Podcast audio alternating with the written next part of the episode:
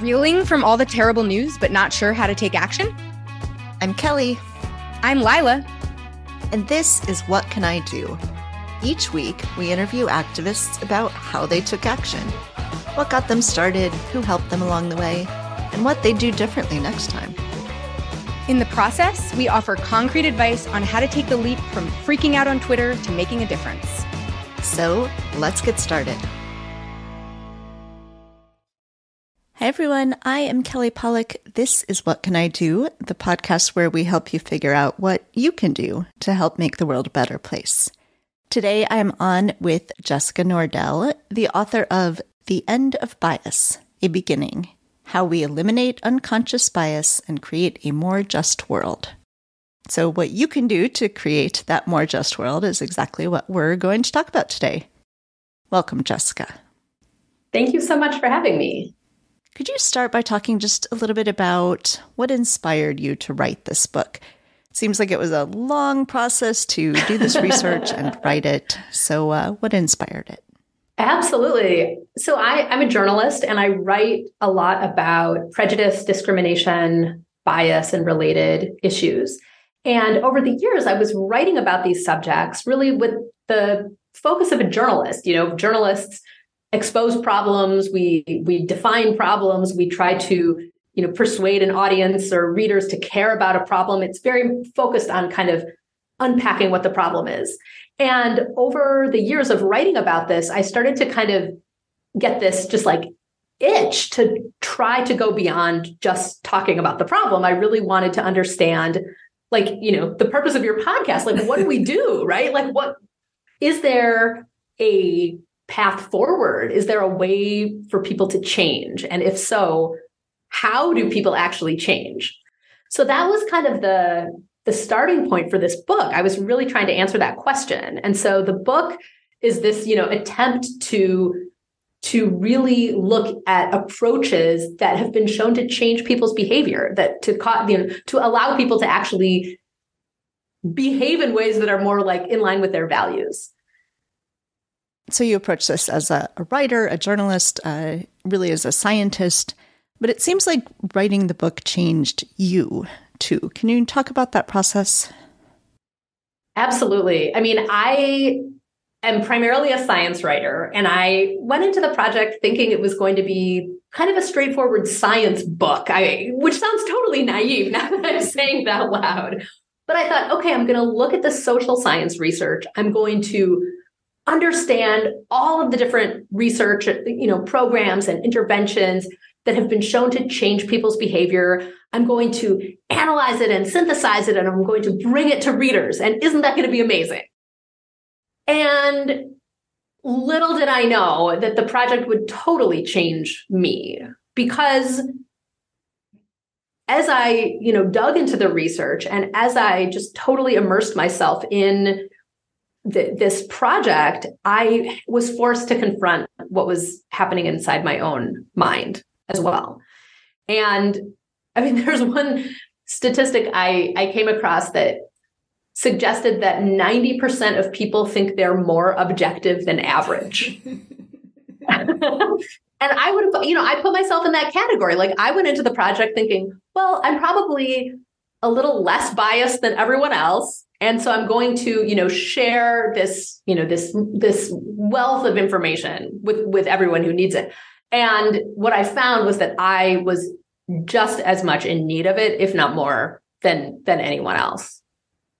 So what does that process look like? That sort of figuring out that you also have bias. Were there kind of aha moments for you?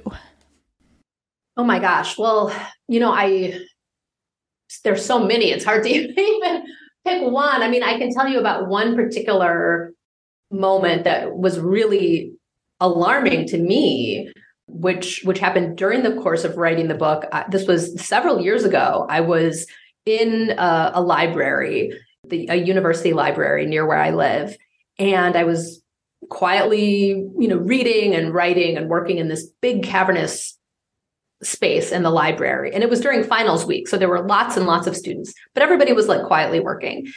And at one point, while I was sitting there, a couple of students entered, or a couple of young men entered. I didn't know if they were students or not. A couple of young men entered the library and they walked kind of the length of the library. And when they got to the far end um, of the room where I was sitting, they unrolled prayer rugs and they got down and on their knees. And this really shocking thing happened, which is I found my palms getting sweaty and I found myself feeling this like anxiety, fear response. And I was like, what is happening? It was, you know, it was this sort of deeply ingrained connection in my mind between Islam and a sense of fear or uncertainty or anxiety, you know, that I didn't even know was there until I suddenly had this like spontaneous fear response. So I mean that kind of thing happened so many times I would I would notice a response in myself and then really have to start to unpack where it came from and what was what I what I was going to do about it. So uh, you write especially toward the beginning of the book about this sort of disconnect sometimes right between what people think they would want to do and, and what they actually do. Right. So this is kind of what we're talking about, right? Like you think that you're objective and you're scientific and you write, uh, but actually there's these things going on. Uh, mm-hmm. Uh, of course, it's not just you that it happens to; it happens to everybody. It's sort of the way uh, that they report on their values and their beliefs and their actions, and it's not all necessarily the same. So, can you tease that out a little bit? What what's actually going on here? Yeah, absolutely. I mean, it's so the idea of like unconscious bias or implicit bias, these, you know, words, these phrases that we hear a lot um, tossed around, really came about to make sense of a paradox. And so this paradox is like what you're describing that, you know, if you ask people what their values are, if you ask people if they believe in equality, they say yes. But then if you observe their behavior, they often behave in different ways, which like we see in so many different studies, you know, in healthcare, in education, in public safety, in criminal justice, like you name it. There's like no, I think there's like no field of human endeavor that isn't touched by this in some way. And so, so to your question of like what's happening, I mean, the kind of the predominant idea right now is that we because we live in a culture that is constantly feeding us stereotypes and associations about different groups we absorb that information. We might call it cultural knowledge. We absorb stereotypes and associations and beliefs, and that gets stored in our memory. And then when we encounter a person who belongs to a category that we've learned about over our, you know, sort of acculturation in a society, all of that stuff that's been stored in our memory starts to come to the forefront and it starts to influence our interactions.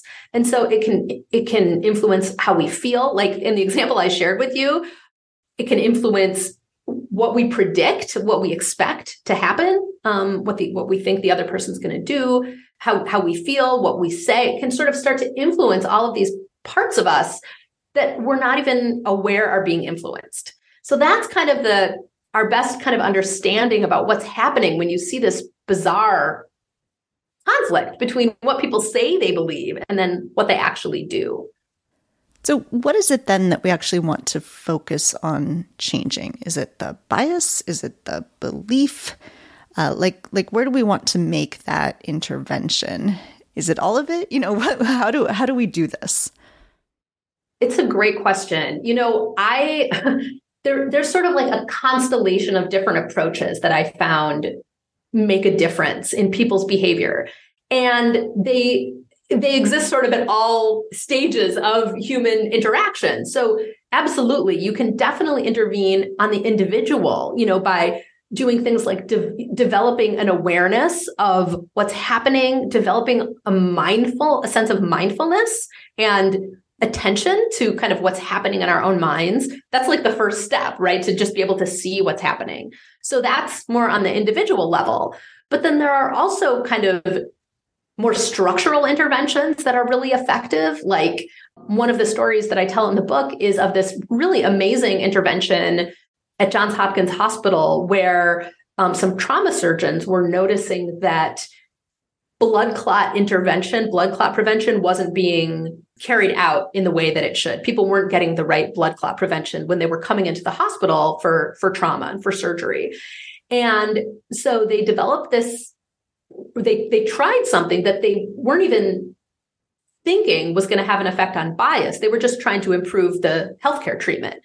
And so they had doctors start to use a checklist, a computerized checklist, in order to make decisions about treatment. And long story short, I mean, it's a really interesting story how it all came about, but long story short, they found that it was really effective in improving treatment in general. And then when they went back and they looked at disparities, they found that before this intervention, women were significantly more likely to not be prescribed the appropriate treatment. And after the intervention, the gender gap disappeared. So that's like an amazing, you know, example of a structural intervention that's actually not focused on changing people at all. Like the doctors weren't asked to be less biased. They were just required or strongly recommended to to use this more objective way of making decisions and then the result was that it totally eliminated the gender gap, the gender disparity. I think a related question then is the difference between trying to change individuals and to try to change society. Mm-hmm. So obviously we can't go out and change the whole world immediately. But it, it's easy to think of sort of small ways you can do this, maybe how you can make change in yourself. But if we're trying to think about how you can make sort of a more systemic institutional change, it seems so big and so difficult to do. Could you talk a little bit about that, you know, where where we can think about being the most useful?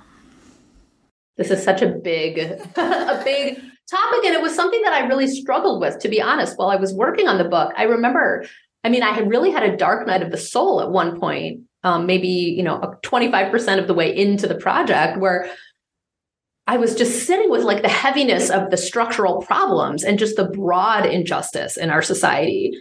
And I remember waking up in the middle of the night and just like thinking, you know, and sort of puzzling over like what what is the good of individual change if there are these massive entrenched structural disparities and injustices? Like everything just needs to change. Everything needs to get you know burned to the ground you know? And and then i i i kind of you know sat with this frustration and and almost sense of despair for for a while. And what i what i really came to was this this understanding that structures are built by people. Laws are created by people, policies are passed and supported and enforced by people. So this kind of dichotomy between like the individual and the structural, I think is less a dichotomy than like this interwoven reality because we we determine the structures and then the structures in turn shape our behavior.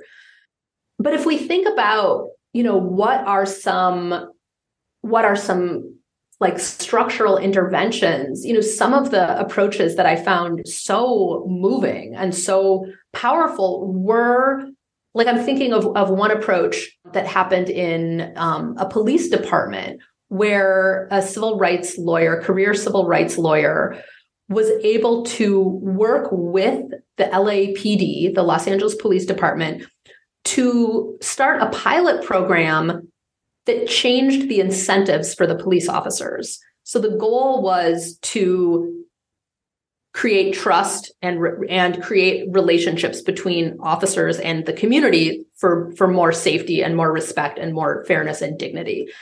And the way they did that was by changing the incentives. So the so the officers, instead of being rewarded for arrests, they were rewarded for forming relationships. And that was like a deep structural change that ultimately had massive effects on the community, on safety, on you know, decreasing violent crime. And the way that she did it was by creating like a coalition of supportive partners and being really strategic about the timing and who needed to have buy in in order to move things forward and making sure she had partners in the community who already were trusted members of the community. I mean, it was like this whole kind of amazing network that was required in order to create that kind of structural change. And I think that's you know, one answer to that question is like, how do we do this? It's by creating broad networks of, you know, sort of connected members of communities that are all working toward a common goal and all have a, have a sense of buy-in and a sense of ownership. So you were talking about the the police in Watts in the LAPD. I think the moment that stuck out to me the most in this book, and and that I actually keep coming back to over and over again, uh, it wasn't that story, but it was another story about police and mindfulness. Uh, so you talk about a police officer who, right before he would respond to a call, he would uh, like almost have a meditation, like a mantra to himself that says we're on the same side. We're in this together. It was so powerful. And I, I actually found myself sort of using it. I was going into meeting and thinking that it was going to be kind of contentious and saying, we're all on the same side. We're all on the same side. And it was just kind of mind blowing. Can you talk a little bit about mindfulness, why why it works, how it works, uh, and and how that can help us sort of overcome bias? Yeah, absolutely. No, I found I found the intersection between police and mindfulness to be really fascinating as well. You know, mindfulness does a lot of a lot of things for the biased brain. You know, one of the things that it does is it it creates some space between the what we're taking in, say the stimulus and our response. So it creates a little bit of room so that we don't have to be so reactive. And unconscious bias is really an, you know an unexamined spontaneous reaction that that happens without our recognition. And so when we practice mindfulness, when we practice different forms of meditation that kind of enhance our ability to just see what's going on and create a little bit more spaciousness, it gives us the freedom to choose what we're going to do instead of just react. Another thing that it really does though is it helps us oh god I mean it does it has like so many different interesting effects. One is that bias becomes worse when we are under stress and when we're under time pressure and when we're really taxed mentally. These are these are conditions that make stereotyping a, a lot worse we're more likely to rely on shortcuts when we just don't feel like we have a lot of mental bandwidth at the moment. And one thing that mindfulness practice does is it starts to calm down things like chronic stress. It, it relaxes our cognitive load somewhat. So it gives us, again, like more opportunity to react in the way that we want to. Like the, you know, the officer that you're describing was someone who I had some really interesting conversations with him. I mean, he he had seen himself as this sort of like tough on crime, kind of like skull crushing cop when he was starting out. And he was really opposed and really skeptical of the idea of, of mindfulness or meditation. The only reason that he kind of ended up buying into the program was there was uh, another lieutenant who he really admired who was sort of leading the way. And so I thought, okay, if that guy's doing it, maybe it's not so bad. Which, by the way, is a theme that I heard over and over, is particularly with public safety. Over time, though, he found that it allowed him to really show up in a much more healthy, whole, humane way. And exactly like the, the you know the moment that you're describing, he he frequently would sit in a car and just take a few moments to breathe and refocus on what his purpose was before going out on a call, before going in and actually interacting with people. And he said it completely transformed the way that he showed up. Just, you know, as you found too, like if you just take a moment to remember, like, what are you actually here for? It, it's transformative. So, yeah, so mindfulness is like such a powerful antidote to these kind of habitual responses. I suspect that a lot of people who listen to this podcast think that, you know, like you think I'm, I'm less biased than a lot of people, you know. But I think one place that that political activists especially probably have bias that they don't realize is in the way that they respond to people from the other political party. And so that I think, you know, I, I think about that a lot myself that I, you know, I'll catch myself making certain assumptions, uh, having certain reactions to, to people who are, you know, from another party or, you know, just appear possibly like they could be from a different political party. So I wonder if you could help me think through what what are the the techniques what are the things we could do to try to to sort of fight that impulse you know, whether that's like a, a mindfulness and noticing kind of thing, or it's just like a, a, checklist type of approach where we just sort of, you know, stop it in its tracks from being able to affect things. I think you are completely right. And in fact, in some ways, it's kind of an acceptable form of prejudice in our society. If you're on in one party, people in your party aren't necessarily going to give you very much flack for saying horrible things about the other party right mm-hmm. and i i hear it all the time like people on the left say very stereotyping things about people on the right and you know part of it is this phenomenon known as outgroup homogeneity which is kind of a mouthful but basically what it means is that there's this kind of human tendency to see our own group, whatever group that is that we're part of, to see our own group as kind of marvelously diverse and complex, mm-hmm. right? And nuanced and like full of so many different kinds of people who are so different from one another in such interesting ways.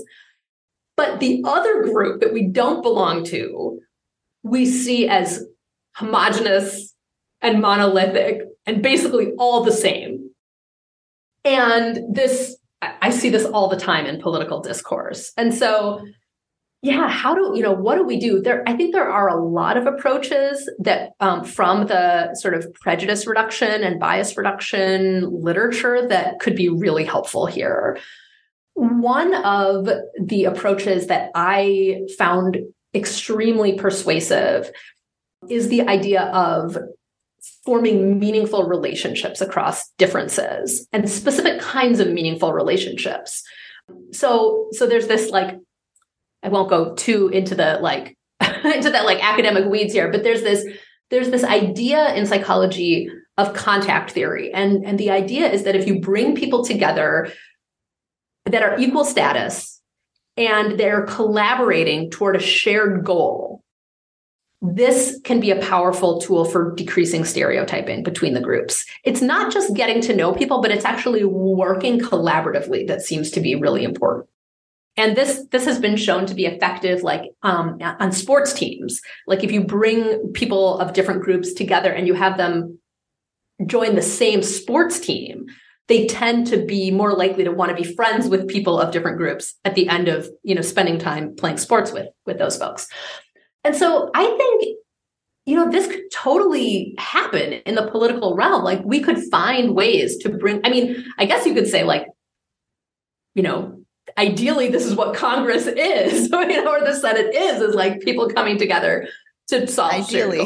but it doesn't always you know it doesn't always seem that way. So maybe maybe this is like a more of a civic project that we could that we could try out as as you know not professional politicians but as as people who have political affiliations who want to create more you know less polarization and less divisiveness i think one approach would be really finding ways to collaborate on a shared goal find a shared goal and then and then work with people across differences yeah, and I, you know, I think it.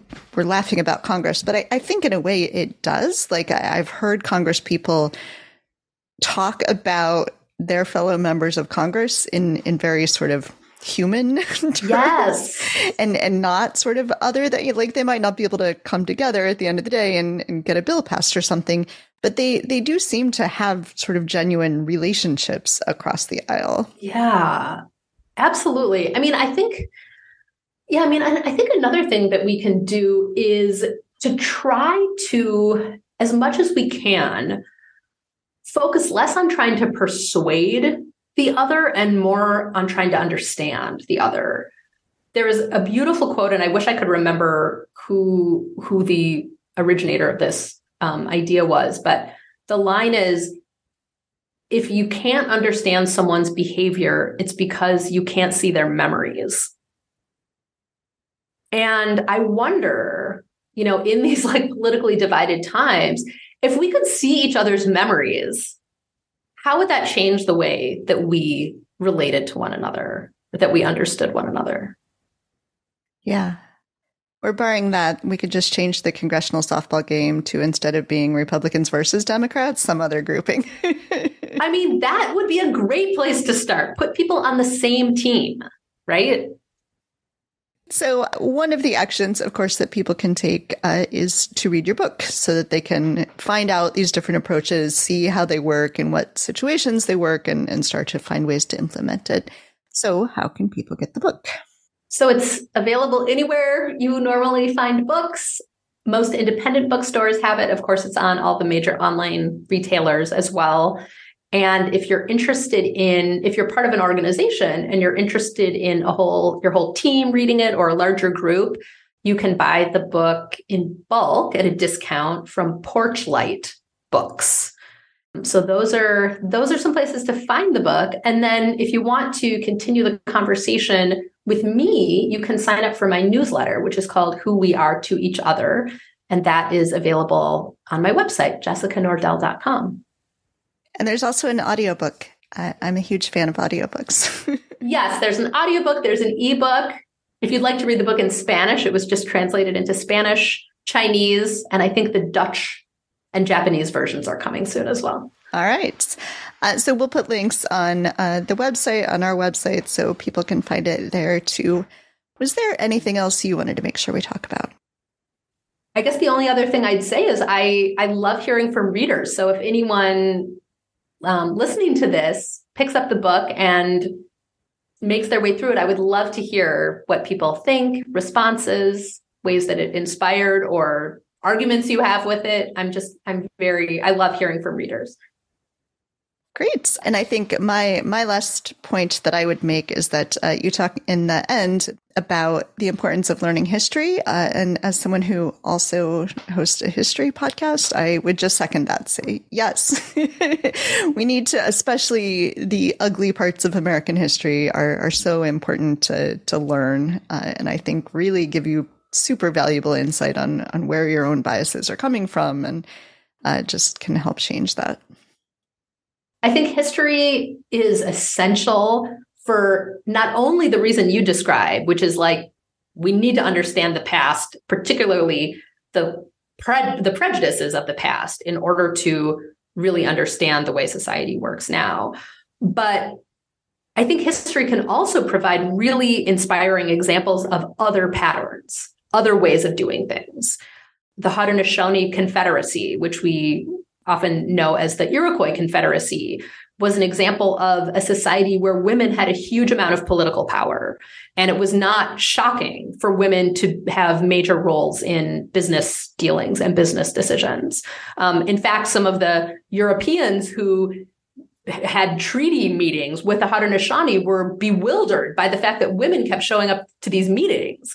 And this was, you know, hundreds and hundreds of years ago. And so I think there are examples from history, from other cultures, other times and places that can be inspiring examples for us as well, in addition to the instructive examples that, that help us understand sort of how we got to where we are today.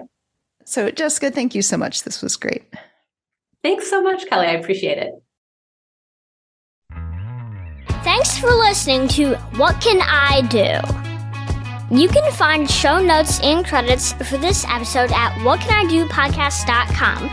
To the best of our knowledge, all audio used by What Can I Do is in the public domain or used with permission. Original artwork is by Matthew Weflen and used with express permission. You can find us on Twitter at What Can I Do Pod. To contact us with questions or guest suggestions, please email hello at whatcanidopodcast.com. If you enjoyed this podcast, please rate and review and tell your friends.